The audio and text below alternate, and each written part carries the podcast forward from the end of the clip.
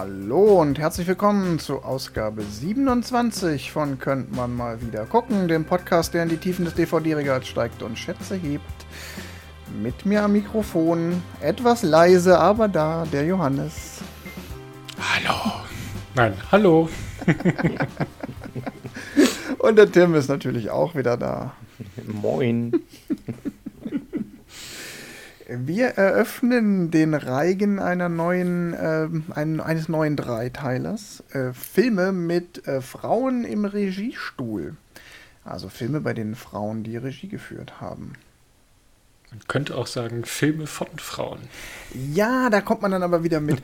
hm, Produzenten sind ja eigentlich die. Ja, hm. ja, ja. Wir haben uns auf Regisseurinnen geeinigt. Und ich habe ja versprochen, ich sage so ein, zwei Fakten dazu, weil dieses Thema Regisseurinnen ja gar kein so ganz einfaches war für uns. Ähm, oder generell auch ein heiß diskutiertes Thema. Wer so die Oscar-Verleihung verfolgt, der kriegt es manchmal so mit, wie wenig Frauen doch in Schlüsselpositionen im Film auch bei so Preisen berücksichtigt werden. Und ähm, ich habe mir da nochmal zwei Sachen angeguckt, um nochmal zu erklären, dass da die Auswahl der Filme auch gar nicht so einfach ist. Denn 2018 waren gerade mal vier der 100 erfolgreichsten Filme aller Zeiten Frau Filme, bei denen Frauen Regie geführt haben. Und diese Zahl ist dann aber erstaunlich und erfreulicherweise in den letzten zwei, drei Jahren massiv gestiegen. Und 2020 waren es dann schon 16 Frauen, die einen Film abgeliefert haben, der kommerziell zu den 100 erfolgreichsten zählt. Und auch sonst, wenn man sich das so anguckt. Moment, waren es 16 Frauen oder 16 Filme? 16 Filme, das ist ein guter Hinweis, weil es gibt durchaus Frauen, die mehr als einen sehr, sehr erfolgreichen Film gemacht haben. Äh, zu den erfolgreichsten Filmen äh, mit Frauen im Regiestuhl gehört zum Beispiel nämlich auch äh, Frozen 1 und 2, also die Eisprinzessin. Eiskönigin? Eisprinzessin? Eiskönigin. Eiskönigin. Da hat nämlich eine Frau zusammen mit einem Mann Regie geführt. Aber da gehören auch aus den letzten Jahren so ein paar bekanntere Werke wie zum Beispiel Wonder Woman dazu. Und jüngst dann auch mit dem Oscar nominiert äh, Nomadland von Chloe Zhao. Ist auch mhm. eine sehr erfolgreiche Frau in Hollywood. Und in den Reigen der nur zwei Frauen, die jemals in der Geschichte der Oscars einen Titel gewinnen konnten, gehört auch Tim. Catherine Bigelow, von der wir heute einen Film gucken. Aus der Zeit, als man, das ist jetzt nicht ich, sondern das, das findet man bei YouTube tatsächlich noch so, äh, sie die Frau von James Cameron war, der den Film produziert hat, damit die Frau einen Film machen kann. Das äh, fand ich sehr krass, das nochmal so zu lesen, wenn man halt weiß, was für eine Karriere Catherine Bigelow, nachdem sie sich getrennt hatten, dann noch hingelegt hat und dass sie die erste Frau ist, die einen Oscar gewonnen hat für beste Regie.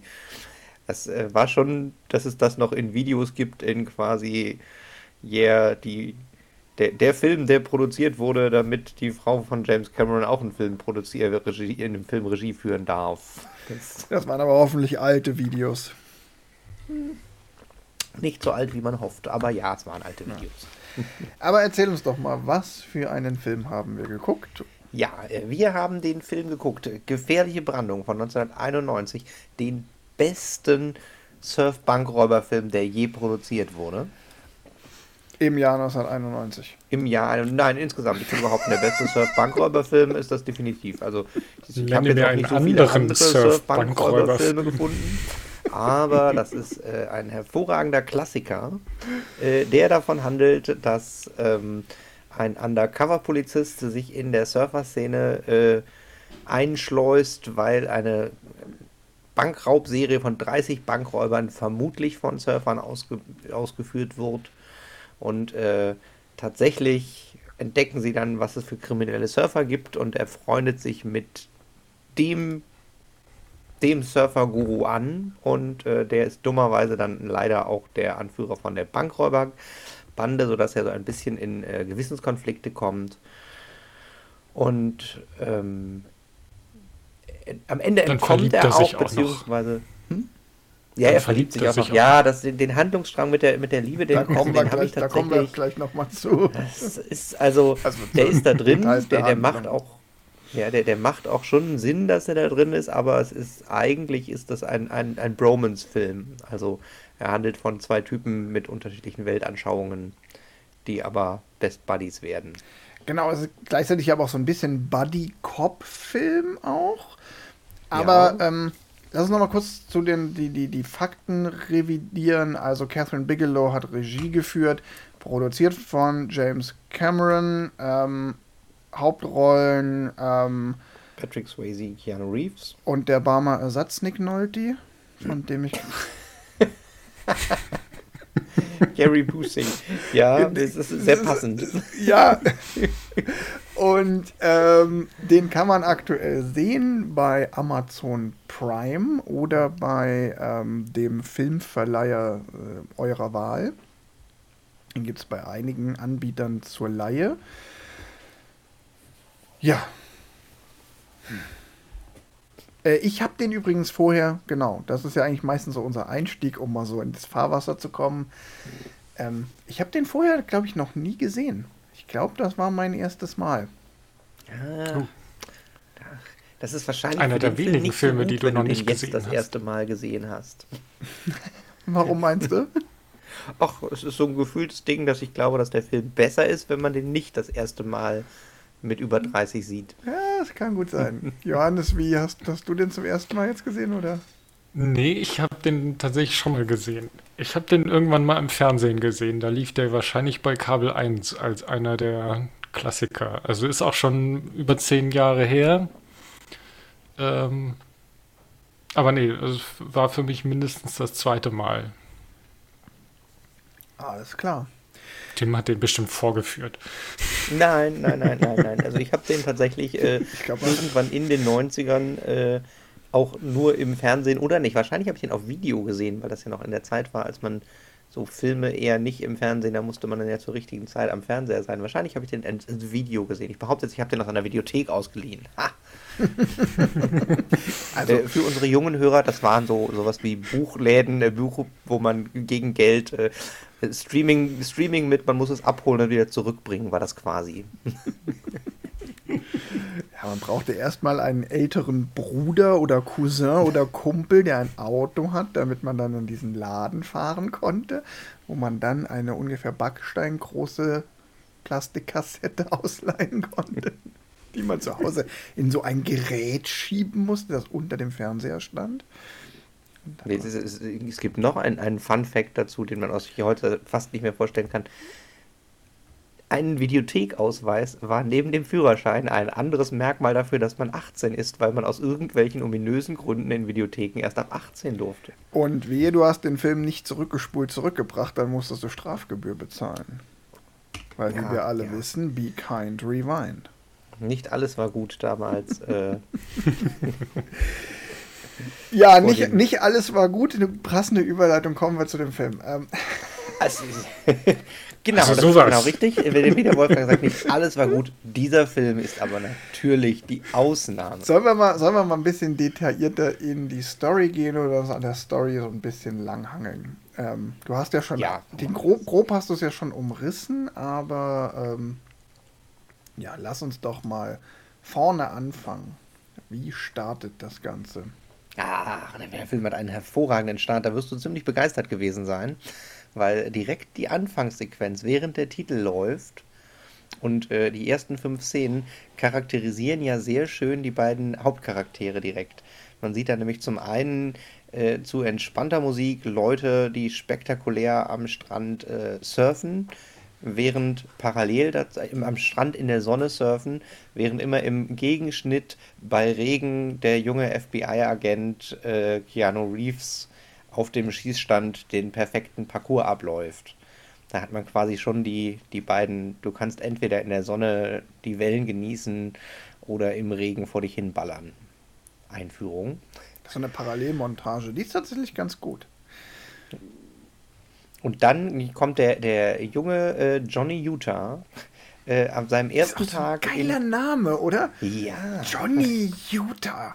Vor allem finde ich, oh, dieser Name passt so überhaupt nicht zu Keanu Reeves. Das ist jetzt kein Grund, den Film zu bewerten, aber wenn ich mir jo wenn ich Johnny Utah höre, dann denke ich irgendwie an so, ich weiß nicht, irgendwie denke ich da an jemand Blondes, Hochgewachsenes, aber nicht so an.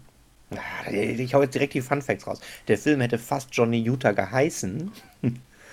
Und äh, äh, der äh, Patrick Swayze war eigentlich als Darsteller für Johnny Utah vorgesehen, aber hat dann, als er das Drehbuch gelesen hat, gesagt, nee, ich will den anderen spielen. Genau, meine Imagination erschafft in meinem Kopf auch eher so einen Patrick Swayze-Typ, wenn ich Johnny Utah höre. Aber gut, das ist, äh, tut jetzt überhaupt nichts zur Sache.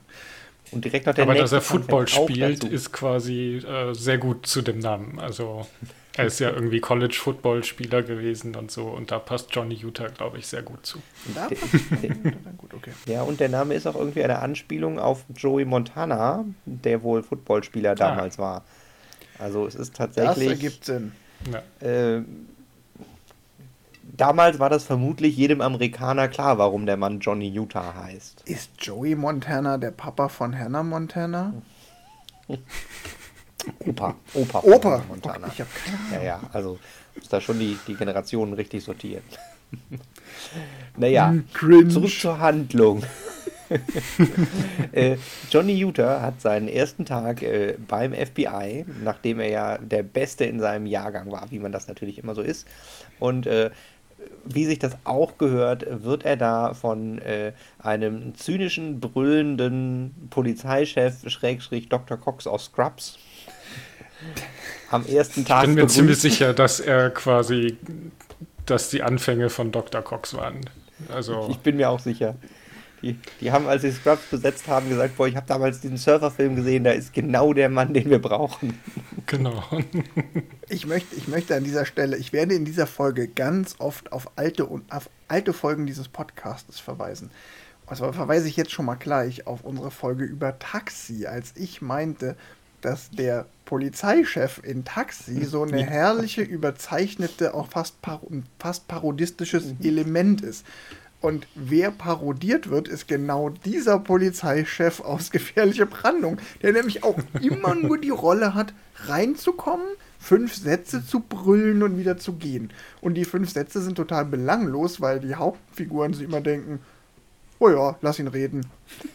Es, es ist sogar noch besser. Also mein Lieblingsanbrüller war ja tatsächlich für, wir haben hier jetzt Undercover eingeschleust von dieser Überfallserie, die seit drei Jahren läuft. 30 Banken wurden überfallen.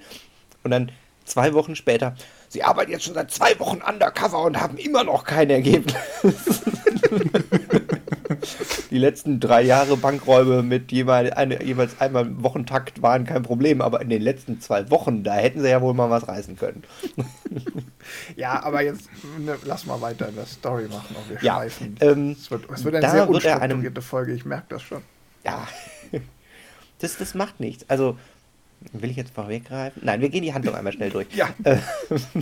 Äh, äh, da wird er einem erfahrenen FBI-Agenten zugewiesen, äh, im Fall der äh, Ex-Präsidenten-Bankräuber, die seit Jahren in Los Angeles Banken überfallen und extrem präzise immer innerhalb von 90 Sekunden wieder raus sind. Und äh, sie werden so genannt, weil sie Gummimasken von ehemaligen amerikanischen Präsidenten tragen.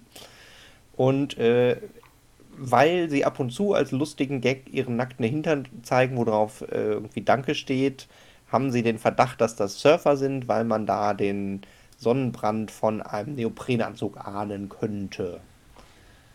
Ja, wobei, so. die, die Idee, diese Theorie hat nur der Barmer Ersatz Nick Nolte. Äh, und alle anderen lachen ihn eigentlich dafür aus. Aber Barmer Ersatz Nick Nolte hat ja jetzt seinen neuen Schützling und denkt sich so, ha, mit dem neuen Schützling kann ich ja jetzt äh, quasi auf eigene Faust weit, äh, ja nicht auf eigene Faust, aber der hat halt schon so die Kompetenz da zu ermitteln und macht halt einfach mal, ne? Und sagt, ja, beschließt und, einfach mal, er schickt jetzt diesen neuen Jüngling. Nein, nein, nein, nein, nein. Der, der Schützling muss ihn erst provozieren und ihm sagen, du alter Sack hast es nicht mehr drauf. Und dann ist der alte Sack so sauer, dass er ihn so ein bisschen da, das hast du ja diese ganze Dramatik. ja, also auf jeden Fall, äh, äh, Johnny Utah wird auf den Fall angesetzt und ähm, um surfen zu lernen, benutzt er den Polizeicomputer des FBIs, um sich an eine Frau ranzumachen, die ihm Surfen beibringen könnte.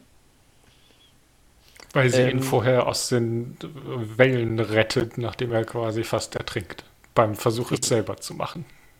Genau, also der, der Rookie-Status der ja. Rookie genau. von äh, Johnny Utah wird erstmal dadurch klargemacht, dass er beim allerersten Surfversuch fast ertrinkt von dieser gut aussehenden Surferin gerettet wird und dann beschließt er, er macht sich an sie ran. Äh, da war übrigens vorher noch ein, ein super Gag, da habe ich mich sehr drüber gefreut, als er das Surfbrett kauft und im Surfgeschäft ihm der ungefähr 13-jährige Verkäufer sagt, voll gut in ihrem Alter noch anzufangen zu surfen. Und er sagt, ich bin 25. Und der Junge sagt, ja, in so hohem Alter noch anzufangen zu surfen, ist echt cool. Deshalb braucht er natürlich den Kickstart einer hervorragenden Surferlehrerin. Und äh, weil die ihm nicht ausbilden will, sucht er eine fiktive Gemeinsamkeit aus dem FBI-Computer, nämlich dass ihre Eltern bei einem Flugzeugabsturz umgekommen sind. Ja, seine Eltern sind angeblich beim Autounfall umgekommen. Ja, ja, aber, aber er ja, sucht ja. halt eine Gemeinsamkeit, damit sie Mitleid mit ihm hat und äh, man könnte, ähm, auch, man könnte auch sagen, er drückt einmal auf die Tränendrüse und schon fällt sie ihm um den Hals. Ja, vorher haben sie noch einen Tag Surfunterricht, bevor sie ihm um den Hals fällt. Aber viel wichtiger ist ja eigentlich, dass er bei den sehr wenigen Surfern an der Küste von Los Angeles zufälligerweise genau eine Lehrerin gefunden hat, die sehr tief in der Surf-Szene verwurzelt ist und da die wichtigen Leute kennt. Unter anderem Patrick Swayze in Klammern Buddha Bodhi. Bodhi. Den, ja. den Guru der Surfer schlechthin. Und äh, weil äh, Johnny Utah ein so schlechter Undercover-Polizist ist, dass er seinen echten Namen benutzt, äh, erkennt Johnny, äh, erkennt Bodie direkt, äh, dass da doch ein ehemaliger Highschool-Football, Profi-Football-Spieler ist und äh, dann freunden sie sich beim Sport an. Sehr männlich übrigens, sehr männlich. Ja, ja, ja, überall. Natürlich. So, äh, in der Zeit dann sie, wird er vom Polizeichef angeschimpft, dass er immer noch keine Ergebnisse hat nach zwei Wochen. Ähm, aber beim Surfen stellen sie dann auch schon fest, dass es da kriminelle Surfer gibt, die sie direkt genau, im Verdacht haben. Nazi-Surfer, ja, Surf-Nazis quasi. Da gibt es auch einen hervorragenden Film, Surf Nazis Must Die, aus dem Genre des Surf-Films. Ein Klassiker. Was ich glaube, der Wolfgang würde ihn nicht mögen. Was du aber, äh, alles kennst. Ich mag Trash. Ich mag tra ja. trashige Filme. So, dann weiter im Text. Äh, sie stellen den Surf-Nazis eine Falle und äh, tatsächlich sind die Surf-Nazis groß im Drogengeschäft drin. Leider aber äh, keine Bankräuber, sondern Drogendealer und beim Ausheben stellen sie fest, dass auch schon ein Undercover-Polizist vom DEA da eingeschleust war und sie leider mit ihrer FBI-Aktion den DEA-Agenten aufgedeckt haben und die alle erschossen oder festgenommen haben. Also auf jeden Fall war das ein Reinfall. Das ist übrigens die Szene, bei der ich beim ersten Mal gucken eingeschlafen bin. Bei der, der, der, der Action-Szene? Jetzt hatte jetzt keine, jetzt hatte jetzt nicht die Begründung, dass die Szene mich eingeschläfert hätte, aber ich bin beim ersten Versuch, den Film zu gucken, eingeschlafen. Irgendwo ja. so da rund um dieses, ähm, sie heben die Drogendealer aus Ding. Nicht schlecht. Hm. Ich kann es nicht. Na gut, also auf jeden Fall Teilen im, Film angreifen. weiter im Text. Äh, äh, als er am nächsten Tag sich mit seiner neu gewonnenen Surflehrer und jetzt Freundin äh, trifft, fällt es ihm wie Schuppen von den Augen.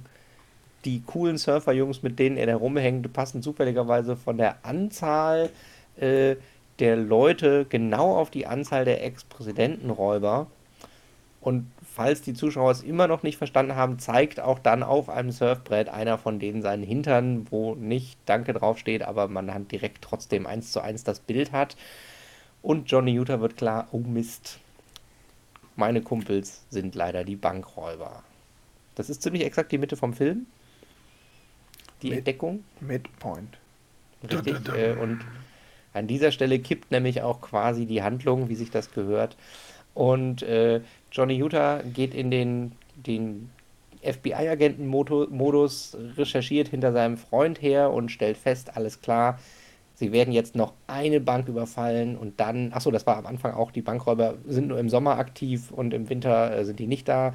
Deshalb geht man davon aus, dass das Surfer sind, weil man weiß ja, die Surfer ziehen, ziehen im Winter den Walen hinterher nach Mexiko.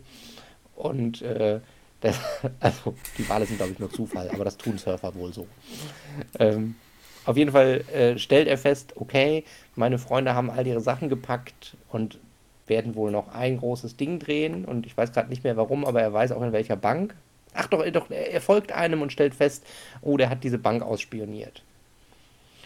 Ähm, daraufhin lauern äh, Angelo, also sein alter Ex-Vietnam-Veteran, Vorgesetzter und er äh, Sandwich essend vor der Bank. Aus irgendwelchen Gründen sind die alleine. Das ist tatsächlich so ein oh, leichtes, so, eine, so eine klitze, klitzekleine Schwäche in dem Film eventuell. Auch so eine ähm, Szene, die wehtut. eine klitzekleine Schwäche oh, und Wolfgang hält sich schon das, Leute, das Gesicht. Käsebrötchen statt die Leute zu beobachten. Ja, Wenn es wenigstens nur die Käsebrötchen werden, er liest eine Zeitung und lacht sich über die Witze kaputt auf seinem, äh, gleich wird diese Bank hier überfallen, Position. Gut. Ähm, während äh, Johnny Utah die Käsebrötchen holt, wird im Hintergrund die Bank überfallen.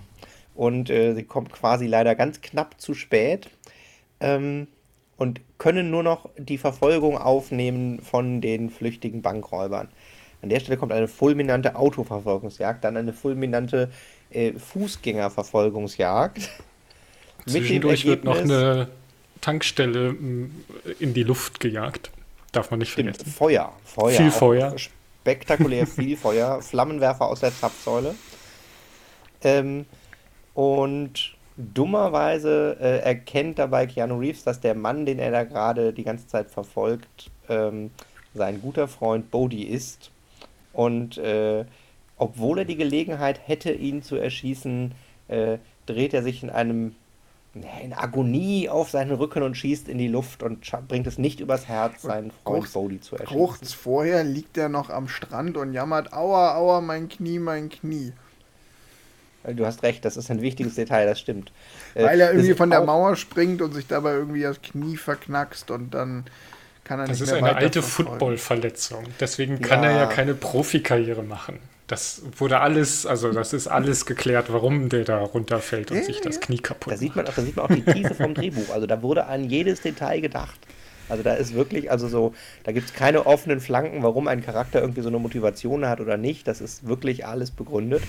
äh, aber da, ich muss an der Stelle direkt noch ein Fun Fact, weil die Stelle, wo er da runterspringt und sich das Fuß verknackt und dann seinen Freund Bodhi nicht erschießt, sondern stattdessen in die Luft schießt, äh, das ist in dem Kanal vom LA River, den wir alle äh, sehr präsent im Kopf haben, aus unter anderem Terminator 2 wo äh, John Connor mit dem Motorrad von einem Truck verfolgt wird, in genau dem gleichen Kanal.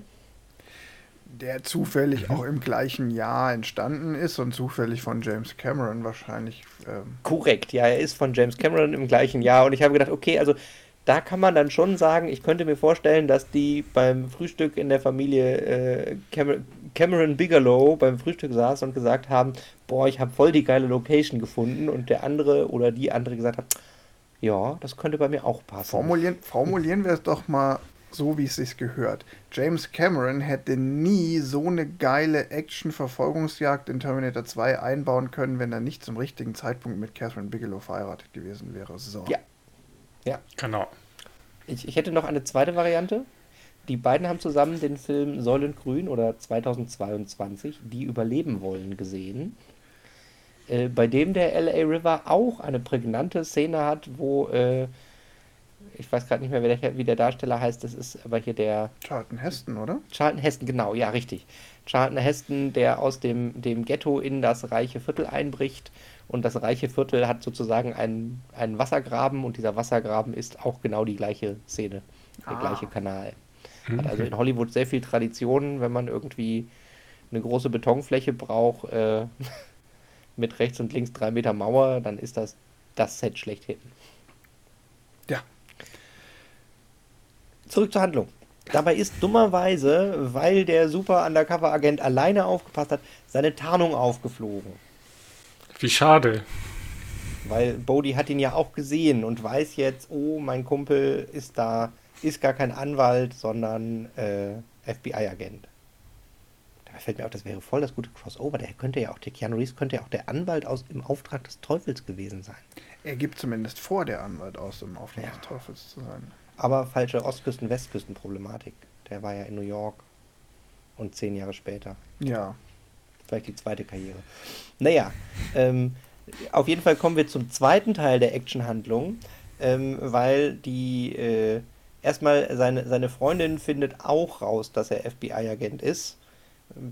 Ich weiß gar nicht mehr, ich glaube, sie findet einfach den Ausweis und die Pistole, als er noch morgens schläft. Ja, das ist ja, auch ja, so sehr simpel. klassische, äh, uh, Freundin ist nach der Liebesnacht zuerst wach und äh, findet zufällig die wahre Identität ihres Freund, ihres Liebhabers raus. Klischee. Ja, also auf jeden Fall, äh, sie verlässt ihn, er ist äh, stürzt in eine tiefe Sinnkrise und äh, wird morgens von seinen Surferfreunden halb überrascht erwischt und äh, die sagen, boah, wir haben voll den geilen Plan und tun so, als hätten sie ihn nicht erkannt. Ähm, an der Stelle ist eventuell das Drehbuch, sagen wir mal, so ein bisschen. Ja, das, also, also jetzt mal bei aller Schmähkritik, ähm, die, die, den Handlungsstrang habe ich tatsächlich nicht verstanden. Das fand ich tatsächlich, das war so, dass die ganze Zeit so, hä, wie? Und die haben den jetzt nicht erkannt, so, die nehmen, die tun, warum tun die jetzt so, als hätten sie ihn nicht erkannt? Nur damit sie dann, also das ist, das ist mir zu sehr äh, Plot-Convenience, weil nur damit sie dann diese Fallschirmsprungszene machen können, bei der sich der Zuschauer 2,7 Sekunden lang fragen soll, ob sie ihn jetzt damit einfach umbringen, auch noch mit diesem lustigen Hoho, nimm doch vielleicht lieber diesen Fallschirm hier, man weiß nicht, ob der andere richtig gepackt ist. Nein, nimm diesen hier. Ähm, nur um das einzubauen und um dann diese ganze Entführungsgeschichte reinzubauen. Nee, eigentlich nicht. Die Entführungsgeschichte hätte man ja auch ohne das. Es geht eigentlich nur um diese eine Fallschirmspringszene. Ja, ja, ja, es, es, geht quasi, also, also ich meine, der Bodhi sagt das ja auch seinen Kumpels vorher so ein bisschen ein, nein, nein, der, der, der Utah ist cool, komm, ich zeig euch das. Und das zeigt er ihnen dann, glaube ich, beim Fallschirmspringen. Aber wichtiges, wichtiges Zitat, das ist wieder sehr wichtig, beim, bevor sie rausspringen, fragen sie ihn, bist du schon mal Fallschirm gespringen? Und Johnny Utah hat die richtige Antwort parat und sagt, nein, aber ich habe genug Filme gesehen. ja. ja, auf jeden Fall kommt dann diese, diese, diese also irgendwie, nee, also da, da ist äh, die, diese Fallschirmspringszene, die wird nur eingebaut, also diese, die Tatsache, dass sie so tun, als würden sie ihn nicht erkennen, ist nur eingebaut, damit sie die Fallschirmsprungszene einbauen können, die dann wieder nur eingebaut ist, damit dieses Finale, das natürlich zufälligerweise auch mit einem Fallschirmsprung zusammenhängt. Äh, jetzt, jetzt spoilst du hier wieder alle, auch noch bevor ich die Handlung zu Ende erzähle. Ja, aber kann. das ist alles so, nee, nur so, da ist echt so Plot-Convenience. Ähm, ja, okay, erzähl weiter. Ja, also auf jeden Fall äh, springen sie mit dem Fallschirm und äh, ja, alle Fallschirme tun's und es ist äh, ein großer Spaß und Fallschirmspringen ist toll. Und äh, als sie gelandet sind, äh, sagt ihm Bodhi ein, ah ja, hier übrigens, komm mal kurz gucken, ich habe hier im Auto übrigens ein Video von deiner Freundin, die wir entführt haben und äh, wenn du nicht willst, dass wir sie umbringen, dann kommst du jetzt auf unsere letzten Bankraub mit. Und dann überfallen sie zusammen noch eine Bank mit äh, Johnny Utah, der FBI-Agent, kriegt leider keine Präsidentenmaske. Auch ein schönes Zitat. Üb schon mal dein Kennedy-Lächeln, für dich haben wir keine Maske mit. Fand ich auch sehr schön. äh, sie überfallen eine Bank. Leider geht dieser Bankraub deutlich schief, weil sie entgegen ihrer normalen Strategie versuchen, Geld aus dem Safe zu klauen und deshalb ein äh, Good Guy with a Gun, wie man in Amerika so schön sagt, äh, die Situation leider so eskaliert, dass sie irgendwie sich in eine wilde Schießerei verwickeln in der Bank. Ich glaube, in der Bank wird schon der erste von den Surfern erschossen. in der ersten, genau, da stirbt der erste. Ja, und dann, und dann muss er natürlich noch seine Maske abziehen. Ja. Wie sich's gehört. Ja. Das ist, ist, ist sehr wichtig. Also auf jeden Fall äh, fliehen sie dann zusammen und der Fluchtplan enthält ähm, unter anderem, dass sie mit einem Flugzeug Fallschirm springen, wie der Wolfgang gerade eben schon verraten hat. Weil man hat das ja gerade geübt. Richtig. Weil das Film gucken reicht nämlich doch nicht. Man muss das schon mal üben. Und, und Surfen reicht später, ja auch nicht.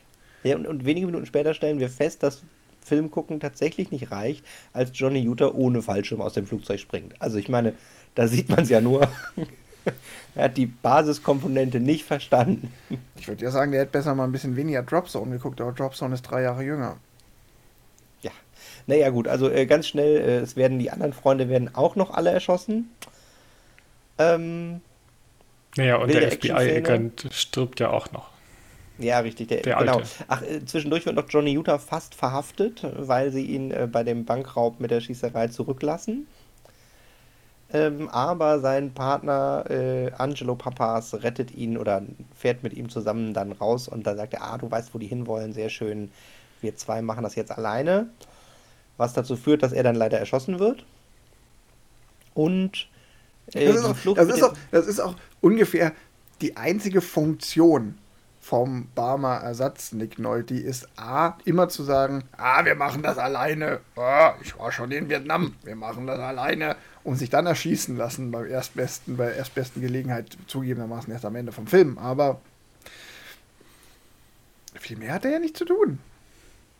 Der muss zwischendurch auch schon immer noch sagen, ein, äh, ich habe schon meinen Arsch für das Land hergehalten, als du noch nicht geboren warst oder so. Sachen genau, und, natürlich und auch. geh Käsebrötchen kaufen, ich passe ja, auf. Fleischbällchen, make it two.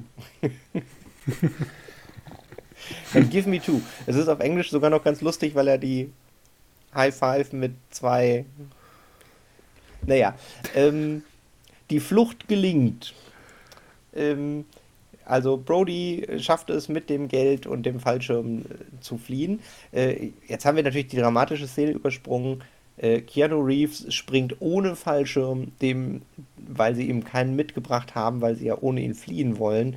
Äh, er springt aber ohne Fallschirm dem äh, Bodhi hinterher, klammert sich an Bodhi mit einer Waffe und steht dann vor der schweren Entscheidung, äh, die Fallschirmleine ziehen oder die Waffe in der Hand halten, weil er muss sich auch noch festhalten mit der anderen Hand.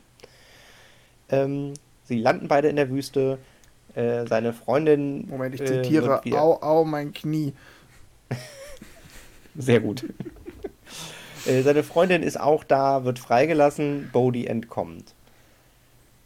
Dann, also in einem modernen Film wäre dann der Abspann gekommen und die letzte Szene wäre nach dem Abspann, aber in den 90ern oder fast 80ern, das ist ja von 91, äh, ist es noch ähm, vor dem Abspann man hatte ganz am Anfang, als sie die Surferlegenden aufgebaut haben, erzählte Bodhi von dem, der perfekten Welle, die nur alle 50 Jahre in einem bestimmten Sturm in Australien stattfindet. Und dann kommt die Szene, wie dieser Supersturm in Australien ist und an dem einen Strand mit den besten Wellen von Australien kommt der FBI-Agent und da steht auch schon Bodhi, der auf die richtige Welle wartet. Dann prügeln sie sich ein bisschen im Wasser und äh, Johnny Utah schafft es auch, ihn an die Handschelle zu nehmen, aber Bodhi sagt ihm quasi ein, lass mich nur diese eine Welle noch surfen und geht in de facto den Selbstmord, aber er stirbt in der Brandung. Und äh, Bodhi, äh, nein, Quatsch, äh, Johnny Utah wirft sein FBI-Zeichen ins Meer und der Film ist zu Ende. Puh. so viel Buddhismus. Ja, ja, ja, ja. Johannes, was sagst du zu dem Film? Also als Tim eben meinte, ja, und das war die Hälfte, dachte ich mir, ja, und das war nach einer Stunde. Wie lang ist der? Der glaub, ist gute zwei Stunden. Genau. Ähm, ein paar Minuten länger als zwei Stunden. 122 ähm, Minuten, ja, okay. Also ich habe tatsächlich zwischendurch auf die Uhr geguckt und dachte mir, uh, da kommt jetzt noch eine halbe Stunde, aber der Film hätte schon zweimal enden können und er wäre gut gewesen. Das ist aber, aber, tatsächlich auch genau an dieser Stelle, wo sie dann das mit dem Fallschirmspringen machen und dann, mhm. dann kommt die Entführungsgeschichte. Also da ist mindestens eine Schleife zu viel drin in der Handlung, oder? Da also ist die, ein oder zwei ja. Schleifen zu viel drin.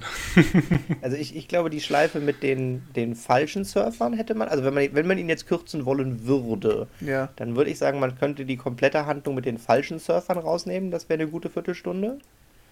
Weil die eigentlich die Handlung ja. nicht vorantreibt und ja, nicht nötig ist.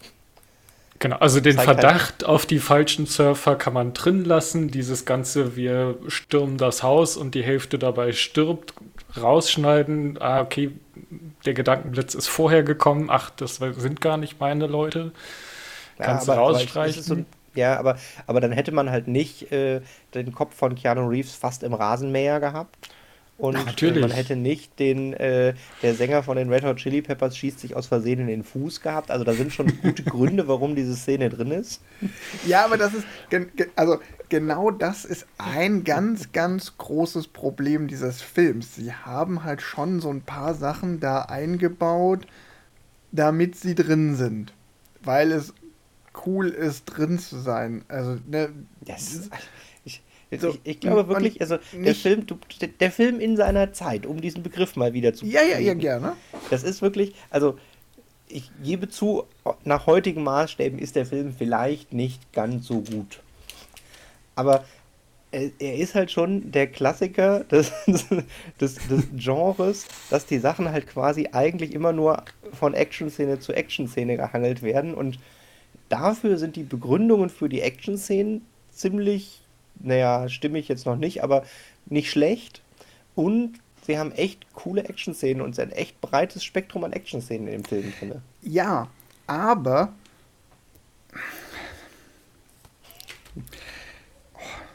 Soll ich mal, soll ich mal? Ähm, komm, ja. komm. Also, Komm, hau raus. Mein dann, erstes, wir, dann kannst du hier mal frei sprechen. also mein erster Eindruck, nachdem ich diesen Film dann tatsächlich am Stück einmal gesehen hatte. Dass ich da eingeschlafen bin beim ersten Mal, das will ich ihm gar nicht anlassen. Das lag auch einfach daran, dass ich zu spät angefangen habe, den zu gucken. Dann habe ich ihn am nächsten Tag nochmal geguckt. Und mein erstes Gefühl, nachdem ich ihn gesehen habe, war, dieser Film ist halt ein totgerittenes Pferd. Weil der Film halt dieses Cop Actionfilm, 80er Jahre Cop-Film-Genre bedient, was wahrscheinlich, dachte ich zuerst, damals schon tot war und tot geritten war. Und heute erst recht tot geritten, weil ich habe schon tausend andere Filme gesehen. Aber dann habe ich nochmal geguckt, naja, diese ganzen Referenzfilme, die mir einfallen, also mir sind so spontan eben fünf, sechs, sieben Filme eingefallen, wo ich dachte, die haben das gleiche Setting, eben dieses Cop-Action-Film-Setting, sind aber besser. Und dann ist mir aufgefallen, der ist, der Film ist kein totgerittenes Pferd, der war genau auf dem Höhepunkt einer gewissen Welle. Also die, die Ära des Cop-Action-Films, die zieht sich ja von Dirty Harry am Ende der 70er über die ganzen 80er bis weit in die 90er, irgendwann hinter Bad Boys, Mitte der 90er, kannst du vielleicht dann nochmal eine Zäsur machen. Ich aber muss jetzt direkt einmal ganz schnell dazwischen, ja. Äh, weil The Fast and the Furious ist exakt der gleiche Film. Ja, und besser. Exakt und die gleiche Handlung, nur halt 25 Jahre später. Genau, aber da ist nochmal so eine gewisse, da sind dann tatsächlich nochmal sechs, sieben Jahre dazwischen. Deshalb habe ich den jetzt nicht noch mit reingenommen in die mhm. Klammer. Aber da kann man jetzt auch wieder viel drüber diskutieren. Da will ich mich jetzt gar nicht festlegen, wann da jetzt. Aber was halt spannend ist, ist, wenn man sich anguckt, die wirklich bekannten, richtigen Klassiker aus diesem Genre. Da gibt es einige, die waren einfach davor. Lethal Weapon 1 und 2 waren davor. 3 war dann danach. Äh, nur 48 Stunden war da davor. Beverly Hills Cop 1 und 2 waren davor. Äh, Stirb langsam war davor. Äh, Tango und Cash war davor. Last Boy Scout war im gleichen Jahr. Rookie, der Anfänger, gibt es noch Red Heat. Das sind einfach nur Filme, die mir aus dem Stegreif eingefallen sind, die alle das gleiche Genre bedienen. Und das ist halt, ja, und dann komme ich halt zu der Frage, ist der Film einfach ein totgerittenes Pferd, weil ich schon so viel anderes gesehen habe und deshalb diesem Genre müde bin und deshalb auch das neue andere in dem Film nicht mehr erkennen das, kann. Also, also, er hat Oder, als neues andere hm? definitiv die Komponente, dass der Cop sich mit dem Superschurken anfreundet und quasi so ein die zwei Seiten der Medaille und der Gewissenskonflikt zwischen Loyalität und Gesetz und aber meine Kumpels. Das ist die Komponente bei den klassischen äh, Buddy-Komödien, Buddy-Action-Filmen sind sie immer beide bei der Polizei oder einer bei der Polizei und der andere der Hilfspolizist. Genau, das ist und dann immer so der eine. Ist, ist der, das Neue. Der eine ist der Polizist, der andere ist der unfreiwillige Polizist oder so eine ja. unfreiwillige Zusammenarbeit. Ich meine, da gibt es ja. ja. sogar noch mehr, wenn man noch die, die klassischen Cop-Komödien mit reinzieht, dann gibt es noch Starsky und Hutch, äh, Schlappe Bullen beißen nicht. Die sind ja alle so zwischen 85 und 95, sag ich mal grob. Ne? Ja. Legt mich jetzt nicht auf einzelne Jahre ja, fest. So, und ja, der Film hat zwei ganz offensichtliche neue Komponenten. Das ist diese Kombination Kopffilm mit Surfen. Das ist ja durchaus okay als Genre, zumal der Surffilm ja auch durchaus ein Genre ist. Und das andere, wie du sagst, dieser Gewissenskonflikt, er freundet sich mit dem, diese, diese moralische Frage oder dieser, diese Gewissensfrage, ähm, hier der Guru, der Surfguru, der irgendwie mein Idol ist und jetzt entpuppt er sich als Verbrecher. Aber genau das macht der Film halt aber auch nicht besonders gut, weil, und da komme ich jetzt zurück auf meinen Ausgangspunkt, er halt in dieser Geschichte noch unbedingt drei Schleifen einbaut, die er nur einbaut, um noch hier eine Action-Szene und da noch eine Action-Szene einzubauen. Und damit verliert er eben genau das, was ich auch heute noch spannend fände, nämlich diesen Konflikt zwischen Bodhi und Johnny Utah und diesen Gewissenskonflikt in Johnny Utah ein bisschen auch aus dem Blick, weil er zwischendurch nochmal Fallschirmspringen gehen muss. Und das ist total hm. schade mhm. und das ist auch was, das kann ich dem Film nicht verzeihen und das ist für mich auch der Grund, warum ich den Film tatsächlich als nicht gut bewerten würde, weil das, was ihn spannend machen würde, steht nicht genug im Zentrum. Die Action-Szenen sind ja auch nicht schlecht, aber die hat man halt schon tausendmal gesehen. Ja, aber dann lass uns doch über Action-Szenen sprechen, weil das ist tatsächlich noch ein. Ja, lass, lass uns erstmal noch bei dieser, also meine Frage, also ja, ja. Oder, widersprecht mir erstmal oder stimmt mir oder stimmt mir zu, was diese Charaktergeschichte angeht. Also, die hat halt für mich nicht funktioniert. Sie hat aber auch, gebe ich gerne zu, sie hat auch nicht funktioniert, weil ich sie 20 Jahre später in The Fast and the Furious besser gesehen habe. Also ja. für mich hat sie deswegen nicht funktioniert, weil sie halt, ähm, wie du schon sagtest, halt unterbrochen wird. Also sie wird halt nie so wirklich, also es gibt nie so die, die, am Anfang ist er halt der Undercover-Cop, der versucht da reinzukommen und dann sind sie Best Buddies und dann findet er raus, ach Mist, mein Kumpel ist Cop oder mein Kumpel ist halt der Bösewicht. Und dann geht es halt um den anderen irgendwie ins Schnippchen zu schlagen und zu sagen, okay, entweder ich hau ab oder ich verhafte den halt, sondern es ist halt am, An am Anfang versucht er halt irgendwas, okay, äh, quasi so ein bisschen offen, dann freundet er sich mit den Leuten an, ähm, hat dann halt irgendwie so Surferleben, alles toll, der, der Fall gerät so ein bisschen in den Hintergrund. Irgendwie in einer Szene hört man dann, ach, die, die Ex-Präsidenten haben in der Zwischenzeit wieder drei Banken überfallen. Das sieht man halt gar nicht. Oder es kommt halt nur in dieser einen, du bist jetzt zwei Wochen undercover und in der Zeit sind wieder drei Banken überfallen. Was hast du denn gemacht? Wer sind das denn?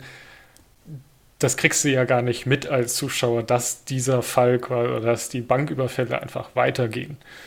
Ähm, sondern du sagst halt, okay, da war ein Banküberfall und dann passiert das Ganze aber undercover und ja, eigentlich, ja, sind das zwei unterschiedliche Szenen, äh, äh, Stränge quasi.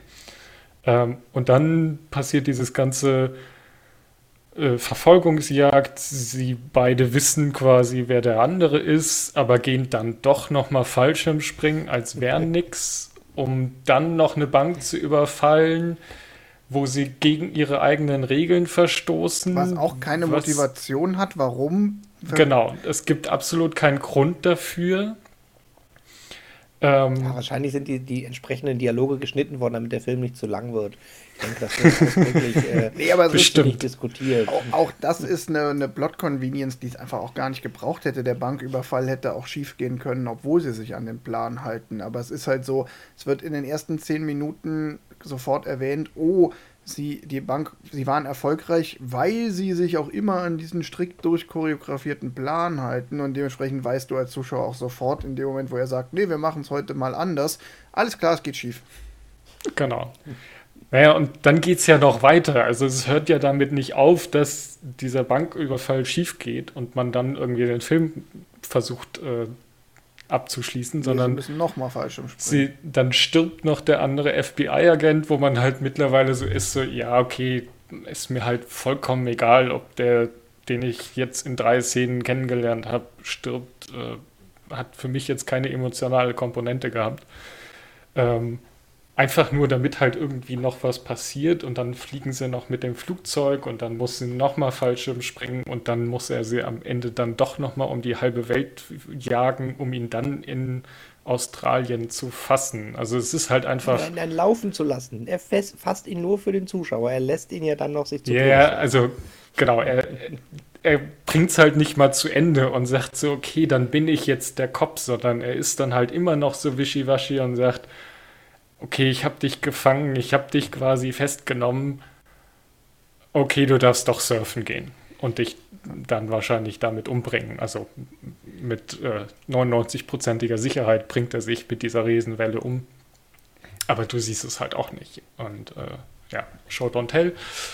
Aber äh, es ist halt ganz viel, wo, wo ich das Ge Gefühl als Zuschauer hatte, der Film ist sich nicht ganz darüber klar, wie, die, wie das Verhältnis zwischen, der Be zwischen den beiden überhaupt funktionieren soll, sondern er springt halt immer wieder zwischen, die beiden sind Buddies und die beiden stehen auf unterschiedlichen Seiten. Es ist und aber auch quasi das ist verwirrend.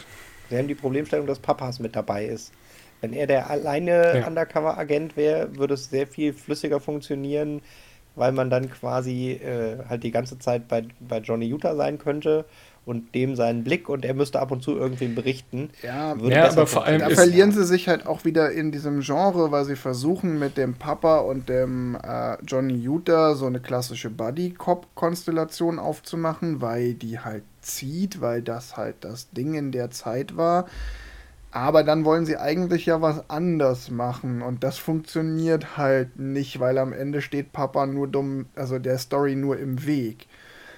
Und ja. was für mich auch nicht funktioniert, was auch ein ganz großes Problem ist, ist, dass die Motivation von Bodhi nie richtig, also zum Teil nicht richtig klar wird. Warum überfällt der überhaupt die Banken? Dann versuchen sie in so einem kurzen Moment einem noch zu erzählen, dass da noch irgendwie mehr Ideologie dahinter steckt, weil er irgendwann nochmal sagt, so hier, es geht uns doch gar nicht ums Geld, uns geht es darum, äh, gegen das böse Bankensystem zu rebellieren, wo man dann noch versucht, aber das machen sie halt nur in einem Satz, der fällt, dem so einen ganz kleinen Robin Hood-Anstrich zu geben. Aber dadurch wird er auch nie er wird nie sympathisch. Äh, er ist nicht der sympathische Gangster und da komme ich wieder zu dem Punkt, das macht The Fast and the Furious deutlich besser. Dieses, ähm, die Motivation äh, von Dominic Toretto aus ähm, Fast and the Furious. Vor allen Dingen dann am Ende, als der Konflikt zwischen den beiden Hauptfiguren aufbricht und der Toretto dann, der Dominic Toretto dann sagt so, ja, ähm, du hast recht, hier Überfall, Verbrechen ist scheiße, aber ich muss es tun für die Familie, weil ich hänge jetzt drin. Der hat so ein Ich stehe hier, ich kann nicht anders Moment. Und der macht diesen Charakter stark ähm, und nachvollziehbar und lässt dich mitfühlen. Er macht ihn so ein bisschen, gibt ihm so ein bisschen einen Twist zum tragischen Bösewicht. Ja, jetzt hat natürlich, der gefährliche Brandung hatte natürlich quasi, also A, es liegt daran, dass du äh, mit Tuning-Autos mehr anfangen kannst als mit Surfen. Das ist das ganze Problem. Nein. Ähm, ich glaube tatsächlich, dass es ähm, für in der damaligen Zeit ein bisschen besser funktioniert hat, weil das Patrick Swayze davor äh, Ghost-Nachricht von Sam, romantische Liebesgeschichte und äh, Dirty Dancing als die zwei Filme hatte und er quasi entgegen seiner vorherigen Besetzung Action und er ist der Böse. Und ich glaube, dass quasi da die, die, die Charmkomponente heute nicht mehr funktioniert, weil er halt noch ja keine, keine, keine Prägung hat. Genau, als, heute, als heute überwiegt die Charmkomponente. Ähm, ähm, ja, ich gestehe dem Film, das muss ich jetzt nochmal wirklich klipp und klar sagen, ich gestehe dem Film zu, dass ich den jetzt so schlecht bewerte, weil, wie eingangs, du hast, du hast eigentlich eingangs den Nagel auf den Kopf getroffen. Das Problem ist, dass ich den jetzt im Alter von zarten 40 das erste Mal sehe. Und ich schon so viel dazwischen gesehen habe und nicht nur die ganzen Filme davor, die ich aufgezählt habe, sondern auch die ganzen Filme danach. Und ich glaube, wenn ich ihn damals im Kino gesehen hätte, hätte ich ihn wahrscheinlich sogar ganz cool gefunden, weil dann hätte ich gesagt, so, boah, das ist mal ein anderer Dreh. Heute sage ich mir, ja, da haben sie versucht, was anders zu machen, hatten aber noch nicht genug Mut oder die Zeit war noch nicht reif, es wirklich anders zu machen. Und äh, es gibt danach gab es noch drei Filme, die es anders gemacht haben oder besser gemacht haben. Aber die Sprechen wir über Action. Ja, also das ist eigentlich schon mein vorweggenommenes Fazit ich, ich glaube, der Film funktioniert einfach, der ist einfach schlecht gealtert, der funktioniert heute für mich nicht mehr. Sprechen wir über Action. Findest du, die Action ist schlecht gealtert? Nee, das. Das ist nämlich. und die Action ist tatsächlich gut, ja. Also ich. Ja, macht doch Spaß. Ja, die, also meine persönliche Lieblings-Action-Szene ist tatsächlich die Verfolgungsjagd zu Fuß. Mhm. Ähm, da habe ich noch, noch kleine Fun Facts. Äh, falls ihr euch gewundert habt, dass äh, er auf der Flucht die ganze Zeit seine Bankräubermaske anbehält, obwohl doch alle wissen, wer er ist. Das liegt daran, dass Patrick Swayze zu dem Zeitpunkt auf Promotour für, für, für Ghost Nachricht von Sam war und die komplette Szene mit dem Stuntman gedreht werden musste. ähm, aber die Szene fand ich richtig gut, unter anderem mit durch die Scheibe springen, vorwärts durch die Gasse laufen, rückwärts durch die Gasse laufen, durch den Kinderspielplatz laufen. Richtig viele tolle Hindernisse. Und mein Lieblingsding ist, wie er aus dem Haus rauskommt und ihm der, der äh, Bodhi auf der Flucht diesen großen Hund entgegenwirft. so, what? Super. Das, ja, das war super. Ja, also die Action ist schon echt, echt okay. Wobei man aber auch da sagen muss, naja, ähm, das war einfach damals auch genau das, was man konnte. Ne? Das war das schon in der Zeit, wenn ich dann wieder gucke, welche Filme kamen zwischen 85 und 95 raus dann war das schon auch das kleine Einmaleins Hollywoods. Was ja nicht heißt, dass man es deshalb zwangsläufig gut machen muss. Aber ähm, ne, es war halt einfach auch Leute, war mit Sicherheit einfach Leute zu finden, die solche Verfolgungsjagden gut inszenieren konnten, weil es war Day-to-Day-Business in Hollywood damals sowas zu machen. Nicht Day-to-Day-Business, Surf-Szenen und Fallschirmspringen. Ja, beides. Nochmal ganz kurz auf die ja. Verfolgungsszene, dann können wir die nämlich auch abschließen quasi. ähm, ich fand, da ist mir tatsächlich die Kameraführung aufgefallen, aktiv, weil die mhm. finde ich in der Szene nochmal besonders erwähnenswert, weil du hast wirklich das Gefühl, da läuft ein Kamera mit. Also da läuft ein Kameramann zwischen den beiden quasi mit und ähm, sie, sie schaffen es sehr gut, die Schnitte mehr oder weniger zu verstecken. Die sind da, die sind klar sichtbar, aber die passieren halt, wenn Bodhi über den Zaun springt ähm, und die Kamera noch so den Weg über den Zaun mitgeht und dann erst der Schnitt passiert und man Bodhi von der anderen Seite sieht und so. Das fand ich, das ist mir halt äh, aufgefallen, dass das sehr, äh, weiß ich nicht, mich, mich mitgenommen hat äh, durch diese kleinen Gassen und so. Ja, und das ist eine der Szenen, da gibt es gibt noch mehr Szenen, ähm, von denen man sagen kann, super arroganter Satz, man erkennt an dem Film schon ein gewisses Talent. Also, nee, es ist tatsächlich so. Ich habe tatsächlich habe ich das auch beim Gucken schon ganz am Anfang gedacht, so man sieht schon, dass Catherine Bigelow weiß, bestimmte Dinge zu inszenieren. Wo es mir mhm. das erste Mal wirklich ins Auge gesprungen ist, ähm, die Szene, in der Johnny Utah das erste Mal aus, auf dieses äh, Polizeirevier kommt. Da gibt's eine, ja, da gibt's unglaublich lange. Da gibt's einen ein One-Shot. One-Shot, genau. Johnny mhm. Utah geht durch dieses Büro zusammen mit Papa, die unterhalten sich. Er ist so der und es ist ganz viel Gewusel drumherum und diese Szene schafft ganz viel Atmosphäre damit, dass sie ohne sichtbaren Schnitt gedreht ist. Dadurch, wie die Kamera um die beiden rumwuselt. Die Kamera bewegt sich extrem viel. Mhm. und schafft dadurch so eine wuselige Atmosphäre. Ja, auch weil im Hintergrund noch total viel Nicht-Handlung, aber echte Bewegung ist, wo irgendwer kriegt noch einen Kaffee in die Hand gedrückt. Ja, und, und Akten werden hin und her gestapelt ja. und da unterhalten sich noch Leute und, und da merkst du so, okay, die Person, die diese Szene inszeniert hat, wusste, was sie tut. Da ist, das meinte ich mit, da sieht man ein gewisses Talent und das hat sich dann ja auch 20 Jahre später dann ausgezahlt. Also das sieht man dann auch in den neueren Filmen von Catherine Bigelow, dass sie das eben kann. Äh, Dinge mhm. inszenieren und so in Szene zu setzen, dass auch eine gewisse Stimmung rüberkommt. Ich habe noch zu den Fallschirmspring-Dingern noch lustiges Zeug. Mhm. Mhm. Ähm, die Fallschirmspringer-Szenen sind in, in der Wüste äh, quasi ähm, Kamerakran und die liegen auf dem Bauch auf einer Platte, also auf dem Kran so. Da gibt es auch Backstage-Dinger, wo sie quasi, die Kamera guckt von schräg unten in der Mitte und äh, die, alle Fallschirmspringer haben quasi unter sich, unterm Bauch eine Platte, wo sie drauf liegen vom Kamerakran, müssen es aber mit Körperspannung sich da drauf halten und werden halt so hin und her bewegt. So haben die quasi das Zeug da gefilmt. Ja. Äh, und ähm, Patrick Swayze wollte die ganze Zeit wirklich Fallschirmspringen und durfte es aus versicherungstechnischen Gründen nicht. Und die Szene, wo er aus dem Flugzeug rausspringt und äh, Johnny Utah ohne Fallschirm zurücklässt, ist quasi der letzte Drehtag, wo er dann springen durfte, weil es für den Film egal gewesen wäre. Genau. Und äh, sie haben es aber dann auch tatsächlich total schön inszeniert, weil sie quasi den, wie er rückwärts da rausspringt und die Kamera halt die ganze Zeit draufhält. Und man hätte es mit der damaligen Technik halt nicht mit dem Stuntman tauschen können. Mhm. Und äh, ja, das ist quasi der letzte Drehtag für, naja, gut, okay. Jetzt, jetzt haben wir alles abgedreht, jetzt kannst du. Sehr gut.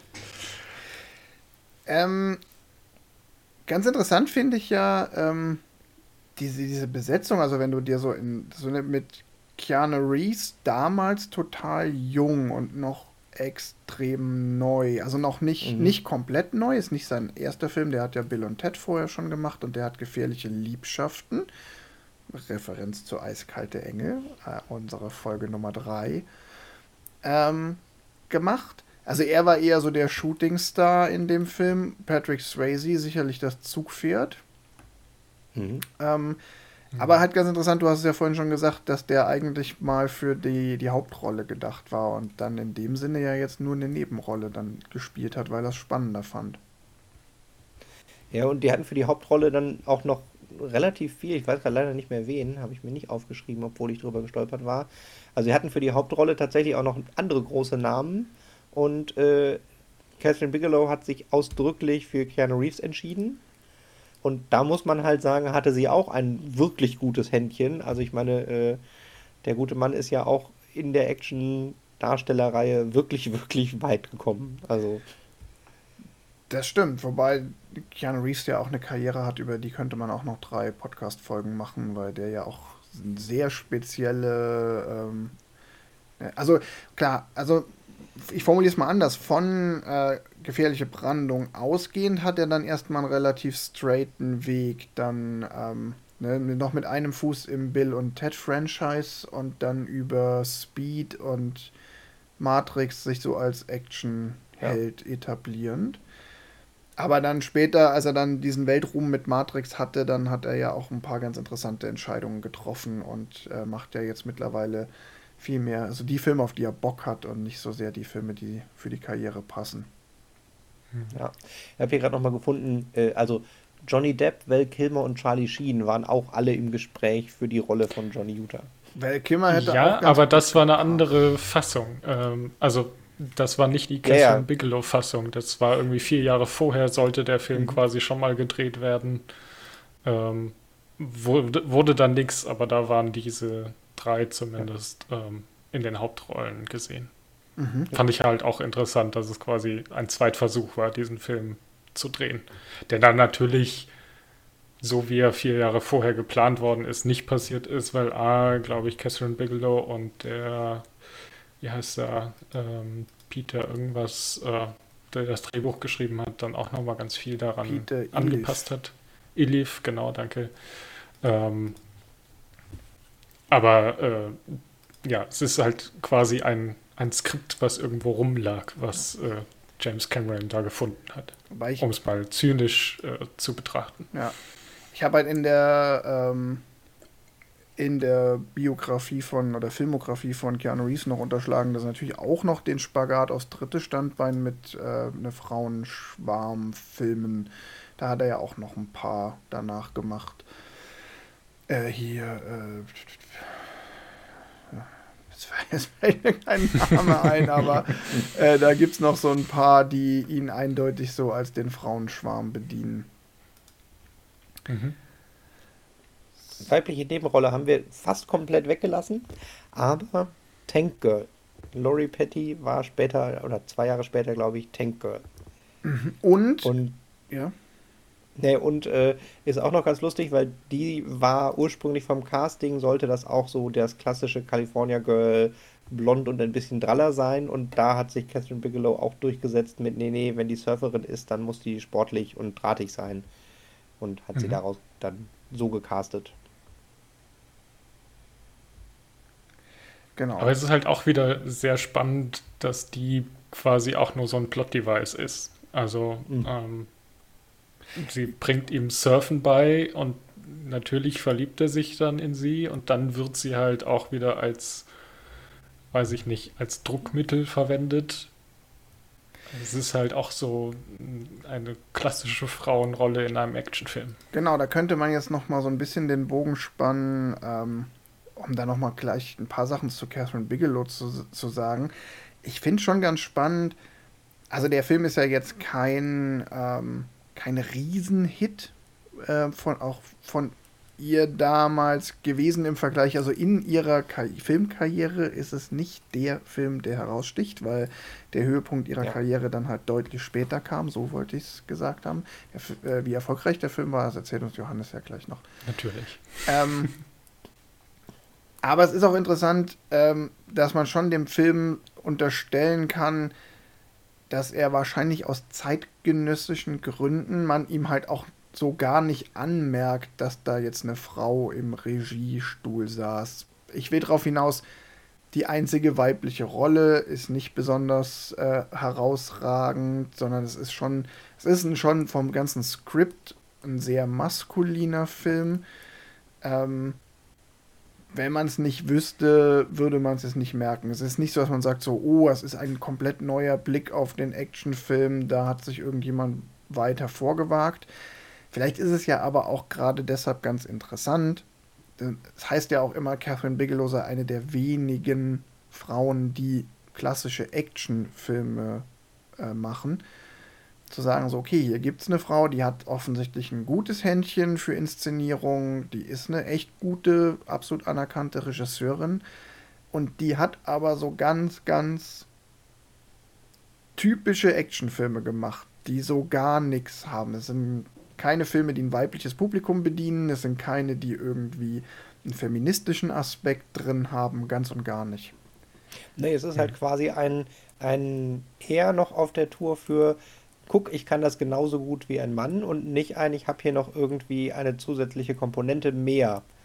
Also ich glaube, das ist tatsächlich auch wirklich der Zeit geschuldet, dass es ein eh schon eine Besonderheit war, dass äh, eine, eine Frau die Regie gemacht hat und dass es da ten, tendenziell wahrscheinlich eher schlecht angekommen wäre, wenn sie da aufgefallen wäre, in Anführungszeichen. Genau, und ich unterstelle ihr jetzt auch so ein bisschen, also ich kann darüber nur mutmaßen, ich kenne jetzt die Motivation von Catherine Bigelow nicht, ich habe jetzt auch keinen, nicht speziell zu ihr recherchiert, aber es ist ja auch so, ich meine, spätestens nach The Hurt Locker war sie in der Position, dass sie jeden Stoff hätte machen können. Ich meine, wenn du einmal einen Regie-Oscar gewonnen hast und dann kommst du mit, hey, ich habe hier noch eine coole Idee in der Schublade, dann wirst du die schon irgendwie realisieren können. Aber sie macht ja auch in ihrem Spätwerk keine betont femininen oder feministischen Filme, sondern die Filme, die mhm. sie. Sie hat deutlich politischere Filme mhm. dann später gemacht, mit denen sie jetzt auch in den jüngeren Jahren erfolgreich wurde.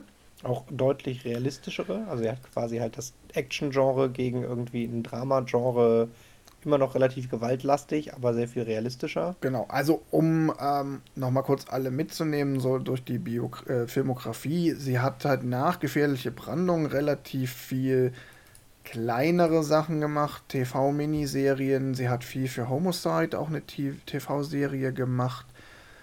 Und dann kommt nochmal so ein Einschub, ist ein Film, der mir bekannt ist, weil ich ihn richtig gut finde, K-19, Showdown in der Tiefe oder auf Englisch The Widowmaker. Ein super Film, der aber total gefloppt war.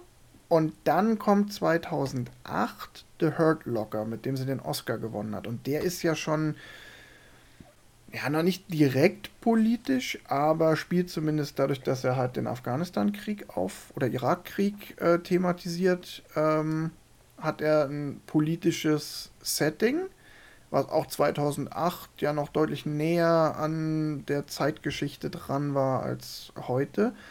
Dann kommt Zero Dark Thirty, ein Thriller, in dem es um die äh, Ermordung Osama bin Ladens geht, auch ganz stark aus einer politischen Perspektive, wie die Entscheider im Pentagon diese Operation steuern, bla bla. Und dann kommt im Jahr 2017 noch Detroit über Rassenunruhen in Detroit. Also da würde ich schon sagen, sie hat da drei sehr stark politische Filme gemacht. Aber keine mhm. ausgewiesen feministischen Filme. Die haben alle, in den Filmen kommen keine nennenswerten Frauenrollen vor. Die Hauptrollen sind durch die Bank weg männlich. Oh, mhm. stimmt nicht. Ich glaube, in Zero Dark Thirty ist die Hauptrolle weiblich. Aber trotzdem ist es kein betont feministischer Film. Ja. Bei Blue Steel, dem allerersten, könnte man noch, das ist ja die weibliche Polizistin, da spielt sie noch so ein bisschen. Absolut, ja. Aber ansonsten hast du schon völlig recht. Und auch, auch der ist ja irgendwie so eine Mischung aus Thriller und Action mit so einer Gewalt- und Waffenerotik, würde ich fast sagen. Genau. Auch nicht typisch. Würde auch niemand als typischen Frauenfilm sehen, mit der einzigen Besonderheit, dass die eine weibliche Hauptdarstellerin sehr präsent ist im Film. Also nochmal, um das klipp und klar zu sagen, das ist jetzt überhaupt keine Wertung, die ich da dran anschließe, weder gut noch schlecht, sondern es ist einfach ein, ein interessantes Merkmal, dass äh, wir hier eine sehr, sehr erfolgreiche Regisseurin haben, die sich eben nicht, von der man überhaupt nicht zum Beispiel auch sagen könnte, ja, die ist halt genau mit diesem Thema. Die macht keine betroffenen Filme, weil sie irgendwie selber sich selbst zum Thema macht oder ihr ihre Rolle in Hollywood zum Thema macht, sondern die macht Filme, die damit erstmal gar nichts zu tun haben. Ja. Was ja auch nicht schlecht ist, dass man nee. jetzt nicht sagt, ah, das ist ein Film von einer Frau, weil. Und ich finde auch gut hier in dieser Serie, ja wenn, wenn wir betont sagen, wir suchen uns mal ganz bewusst drei Filme, die von Frauen inszeniert wurden, dass es noch lange nicht heißt, dass wir jetzt irgendwie feministische Filme hier besprechen oder äh, Filme, die speziell Frauen ansprechen. Interessanterweise der Film mit dem wahrscheinlich äh, mit der femininsten Zielgruppe ähm, war wahrscheinlich immer noch äh, Love Actually, den wir hier in der Reihe bisher besprochen haben. Und der ist überhaupt ja. nicht feminin besetzt und ich halte ihn sogar für ziemlich frauenverachtend. Ja. Gibt es noch was zur Machart zu sagen? Äh, die Surf-Szenen sind alle mit echten Surfern gedreht. Ich glaube, das musst du aber auch. Ich glaube, das geht nicht anders, oder? Ja, naja, Patrick Swayze und auch Keanu Reeves haben Surfen dafür gelernt und Keanu Reeves hat so, so sehr gefallen, dass er das als Hobby aufgenommen hat. Auch in seinem Alter. Im hohen Alter. Patrick Swayze dagegen hatte keinen Spaß am Surfen. Äh, der hat sich vier Rippen dem, gebrochen. Genau, in dem Interview hatte er nämlich auch mit dem Fallschirmspringen ein. Ich durfte erst am Ende, als wir alles andere gedreht haben, Fallschirmspringen, aber ich habe mir vorher vier Rippen beim Surfen gebrochen. das war allen egal. No, der Arme. Ja. Also. Aber unter anderem halt auch diese unglaublich große Welle am Ende.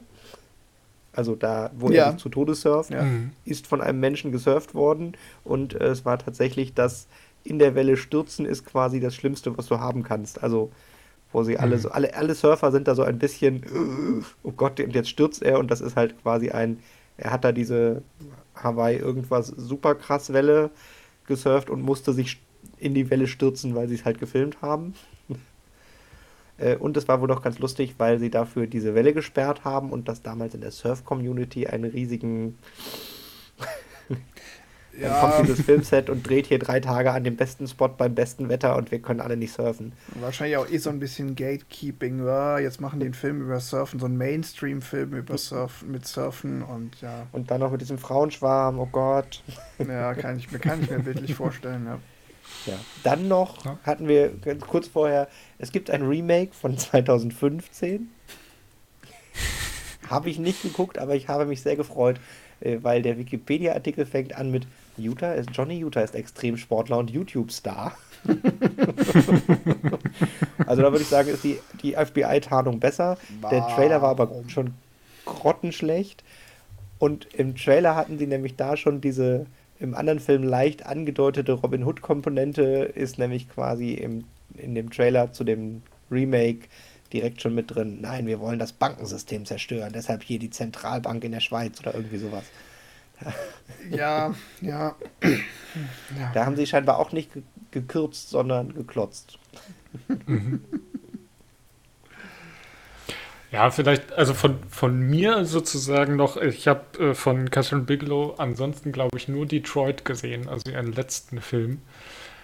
Und ich muss sagen, der, da liegen ja, ja gute 20 Jahre dazwischen. Ähm, bisschen mehr, dass man äh, das schon sieht, dass sie da ihren Stil schon entwickelt hat. Also diese Kamerafahrten, die wir eben schon angesprochen haben, sind in Detroit auch wieder zu finden.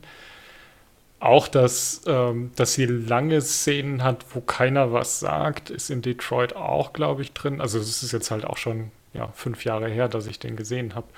Ähm, aber ich fand interessant, dass man gesehen hat, dass es ein Catherine Bigelow-Film ist, wenn man quasi nur den, den aktuellsten von ihr gesehen hat. Also, dass sie da sehr stilkonsistent war und ähm, ja, 1991 oder 90 halt schon Stilmittel benutzt hat, die sie ja 2017 immer noch benutzt hat. Sie hat eine klar erkennbare Handschrift.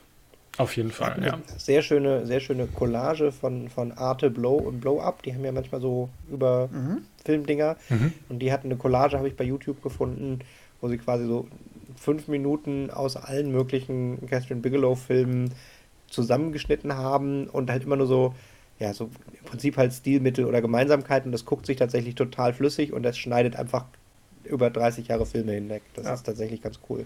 Ich finde es ganz interessant bei ihr in der Filmografie, dass ich ähm, The Hurt Locker und Zero Dark Thirty gar nicht mag. Ich finde die irgendwie so, die sprechen mich so gar nicht an. Detroit hingegen fand ich sehr eindrucksvoll und richtig gut. Und wie gesagt, ich mag total K-19. Aber mhm. ähm, ja, vielleicht scheiden sich an dem auch die Geister. Den hätte ich sogar schon mal äh, hier im Podcast gerne besprochen, äh, aber der war zu dem Zeitpunkt zumindest wirklich nirgendwo verfügbar. Also den konnte man noch nicht mal gegen Geld leihen. Sowas aber. Wie ist es von der Reihenfolge? ist, ist da äh, Harrison Ford war der erst Air Force One und dann K-19 oder ja, war er ja, erst ja, russischer U-Boot-Kommandant und dann amerikanischer Präsident? Nee, erst amerikanischer Präsident. Äh, Air Force One ist aus den 90ern. Und äh, K19 ist Anfang des 2000er. Johannes, wie erfolgreich war denn gefährliche Brandung? Hat der sein ah, Geld wieder eingespielt? Ganz erfolgreich. Also wenn man halt so sagt, okay, der Film sollte das Doppelte einspielen, ähm, damit er überhaupt als erfolgreich gilt, ist dieser Film schon mehr als erfolgreich. Man schätzt die Produktionskosten auf 24 Millionen Dollar. Und weltweit hat er 83 Millionen Dollar eingespielt und davon 43 auf dem heimischen Markt in der USA. Also mhm. ich das denke schon ein Erfolg auf, ja, in, in ja. jeder monetären Metrik, die man so im Filmemachen hat. Es wäre an der Stelle nochmal vielleicht, das haben wir jetzt aber sicherlich nicht gemacht. Ich habe auch nicht dran gedacht, denn die Zahlen nochmal mit diesen anderen Filmen, also er surfte halt, er surfte. Mhm ja auf dieser Welle von, von Cop-Action-Filmen Anfang der 90er. Und ich meine, alleine im gleichen Jahr kamen ja schon zwei oder drei ähnliche Filme raus. Aber der ist tatsächlich, also der hat in Amerika auch so einen Kultstatus. Also du findest bei YouTube auch relativ viele, jetzt nicht wirklich mit viel Informationen drin, aber Filme, wo Leute einen, boah, der geilste Film überhaupt, oh, toller Film, super Film sagen. Äh, und äh, ein bekannter Filmcharakter in, in Hot Fuzz, die Rolle von Nick Frost, das ist sein Lieblingsfilm und äh, da ist auch eine, eine Szenenreferenz drin, wo er den, den Dorfvorsteher nicht erschießt, sondern stattdessen sich auf den Rücken rollt und nach oben schießt, weil er es nicht übers Herz bringt, genau wie sein Idol Keanu Reeves, ihn zu erschießen. Die Kritik sieht das äh, ein klein bisschen anders. Ähm, also bei Rotten Tomatoes hat er ein Tomatometer von 69% Im Audience Score schneidet er ein bisschen besser ab mit 79. Das ist jetzt aber auch kein überragendes Ergebnis. Es ist solide, aber mhm. jetzt auch nicht besonders toll. Und das Lexikon des internationalen Films wirft mal wieder einen Satz raus, dem ich diesmal nur zu 100% zustimmen kann, denn das Lexikon sagt, ein wenig erfolgreicher Versuch, das Genre des Thrillers mit dem des Beach-Movies zu verbinden. Auch leidet die respektable Darstellung an der grob schlechtigen Entwicklung der Charaktere, sodass nur zwei furios inszenierte Verfolgungsjagden auf der Habenseite des Films zuzurechnen sind. So, ich zitiere jetzt direkt statt Kino.de Kino direkt darunter. Mit schnellen Sprüngen hetzt Keanu Reeves und der fast nicht wiederzuerkennende Patrick Swayze von Höhepunkt zu Höhepunkt. Fast scheint es, als würde die etwas holprige Handlung gar nicht interessieren. Wie die Surfgang des Films sucht die Bigelow immer neue Adrenalinstöße. Dabei gelingt es ihr erneut ein prächtig durchkomponierte Oper aus Emotion und Gewalt. Da, da ist richtig. aber, aber, also, mal bitte, bitte, bitte. Oper aus Emotion und Gewalt. Ich finde, ja, nee, nee. Dann Gefährliche Brandung ist gut unterhaltender, spannend und exzellenter foto fotografierter Popcorn-Film, der auch nach 15 Jahren gut konsumierbar ist. Da kann man schon hören, dass die Kritik auch schon ein bisschen ja, ja. älter ist, aber. Komm, kannst du auch noch hier das. Nee. Egal. Ähm, ja. Sollen wir Fazit kommen? Fazit. Machen wir Fazit. Machen wir Fazit. Tim, dein Film, du darfst anfangen. So, war, warum, ja, warum sollte man diesen Film gucken? Man sollte diesen Film gucken, wenn man also äh, surfen mag, wenn man Fallschirmspringen mag, wenn man gute Action-Szenen mag, Ballerszenen mag und sich nicht zu sehr an kleinen Handlungsschwächen stört. Und äh, ich finde ihn tatsächlich, äh, für mich ist das ja, perfekt ist zu groß, aber es ist einfach ein super 80er Jahre Actionfilm.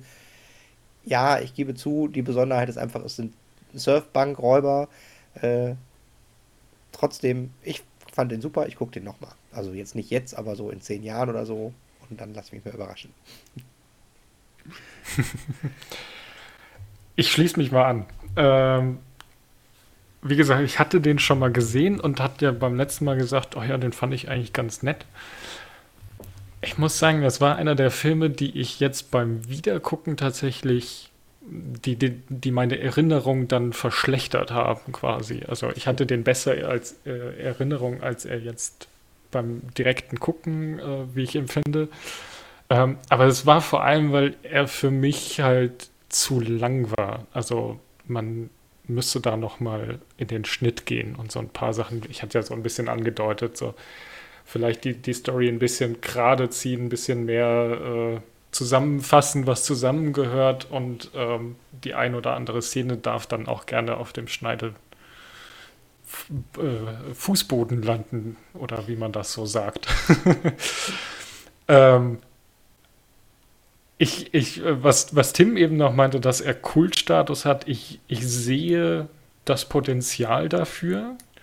Also er hat durchaus so, eine, so, ein, so, ein, so ein Vibe für so einen Kultstatusfilm, gerade so in der Surfer- und Freigeist-Szene vielleicht. Aber ja, wie gesagt, er, er spricht mich jetzt halt nicht ganz so an, weil er sich einfach zieht. Also irgendwann war für mich halt so, ach, was passiert denn jetzt noch? Da ist noch eine halbe Stunde auf der Uhr und äh, eigentlich hätte der Film schon enden können und er wäre gut gewesen. Ich, an der Stelle noch, ich war tatsächlich auch überrascht, dass es zwei Szenen mit Fallschirmspringen gab.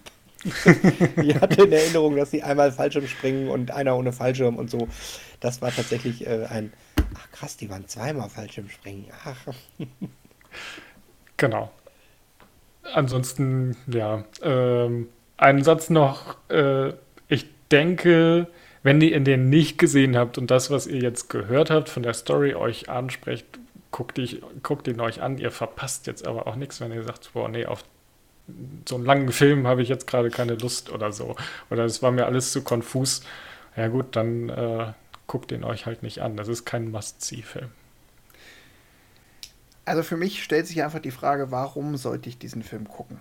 Und mir fällt tatsächlich nur ein einziger Grund ein, warum ich diesen Film gucken sollte. Und das ist, wenn ich mich für das Werk von Catherine Bigelow interessiere. Ja, dann hat er tatsächlich eine, eine große Bewandtnis, weil er gerade als Frühwerk dieser Regisseurin schön zeigt, wo kommt sie her, ähm, wie früh konnte man schon ihr Talent auch an Filmen sehen, wie, wie sehr zeigt sich da schon eine Handschrift, die später dann zu großen Oscar prämierten und sonst international renommierten Filmen geführt hat. Als Actionfilm der 90er Jahre ist er mit Verlaub aus meiner heutigen Sicht einfach überflüssig, weil mir, wenn ich überlege, ich habe Bock auf einen 90er Jahre, 80er Jahre Actionfilm, fallen mir halt sofort fünf oder sechs ein, die ich besser finde. Auch wenn es darum geht, ich, ich mache überhaupt nicht zum Vorwurf, diese Kombination mit Surfen als Thema, zum Beispiel Drop Zone hat dieses, ist das gleiche mit Fallschirmspringen, ist aber in meiner Erinnerung zumindest, großer Disclaimer, habe ich auch schon ewig nicht mehr gesehen, der bessere Film. Und insgesamt, wenn ich mich für das interessiere, was die Story von Gefährliche Brandung wirklich interessant macht, nämlich dieses der Cop, der irgendwann nicht mehr weiß, auf welcher Seite er eigentlich stehen soll. Stopp, jetzt lob ihn nicht Fast and Furious für seine gute Handlung. Doch. Also bitte. Doch. An der Stelle schon. Ich weiß, dass du wieder, du hast mir letztens, als ich Fast and the Furious gelobt habe, schon widersprochen. Aber dieser, As ich finde Fast and the Furious tatsächlich einen guten Film. Und ich finde auch genau diesen Aspekt macht er halt wesentlich besser. Ähm, ist aber natürlich auch neuer und hatte mehr Freiheiten, keine Ahnung. Ich finde ihn aber, was das angeht, besser. Ich finde hier auch bezeichnend, wir haben gerade relativ lange uns über Handlungen und einzelne Szenen unterhalten, hatten aber relativ wenig Anlass, die Szenen abseits von der reinen Inhaltsangabe zu besprechen, dass man jetzt gesagt hat, ja, die Szene braucht es, um dies oder jenes zu zeigen, um hier eine Entwicklung aufzumachen auf einer inhaltlichen Ebene, oder die Szene ist bemerkenswert, weil an der ist dieses oder jenes grandios gemacht, sondern es ist, es ist relativ viel Handlung, die aber irgendwie so Selbstzweck ist. Oh, jetzt fällt mir leider noch was ein, was ich nach dem Fazit noch reinschmeißen muss, weil ich es lustig fand. Ja. Ähm, es gibt ja diese Anfangsszene mit dem FBI-Chef äh, Dr. Cox, äh, wo er quasi äh, Johnny Utah sagt hier, äh, ich achte darauf, dass meine Leute nicht rauchen, nicht trinken, kein Fastfood essen. Ähm, wo Johnny Utah dann mal, ja, nee, ich, ich hasse Feuerwasser und Rauchen kann ich auch nicht. Ähm, und jede dieser Sachen, also Fastfood, es gibt Meatball-Sandwiches, ähm, der, der Papa raucht und trinkt, also bei äh, ähm, Johnny Utah raucht und trinkt mit ihm quasi, außer dass er nicht raucht, also Johnny Utah. Also alle quasi dieses, ich achte drauf, dass meine Mitarbeiter das nicht tun, wird alles gebrochen.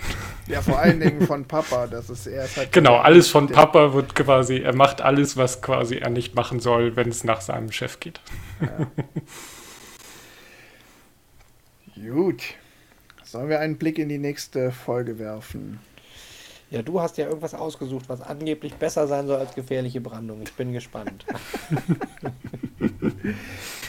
Wir bleiben dabei. Filme, die von Frauen inszeniert wurden, müssen nicht unbedingt Filme sein, die Frauen ansprechen oder die auch nur frauenfreundlich sind. Denn wir gucken nächstes Mal American Psycho. Hm. American Psycho von Mary Herron. Das ist definitiv ein Film, von dem man nicht denkt, dass der von einer Frau inszeniert sein könnte, denn es geht um einen psychopathischen Frauenmörder. Und dem Film wird teilweise tatsächlich auch der Vorwurf gemacht, er würde eben dieses frauenfeindliche Weltbild seiner Hauptfigur äh, positiv glorifizieren. Glorifizieren ist das Wort.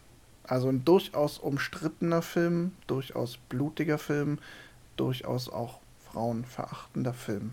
Darüber können wir uns dann nächstes Mal noch unterhalten, ob er das denn ist oder inwieweit man Gewalt an Frauen darstellen kann, ohne sich dem gleich gemein zu machen.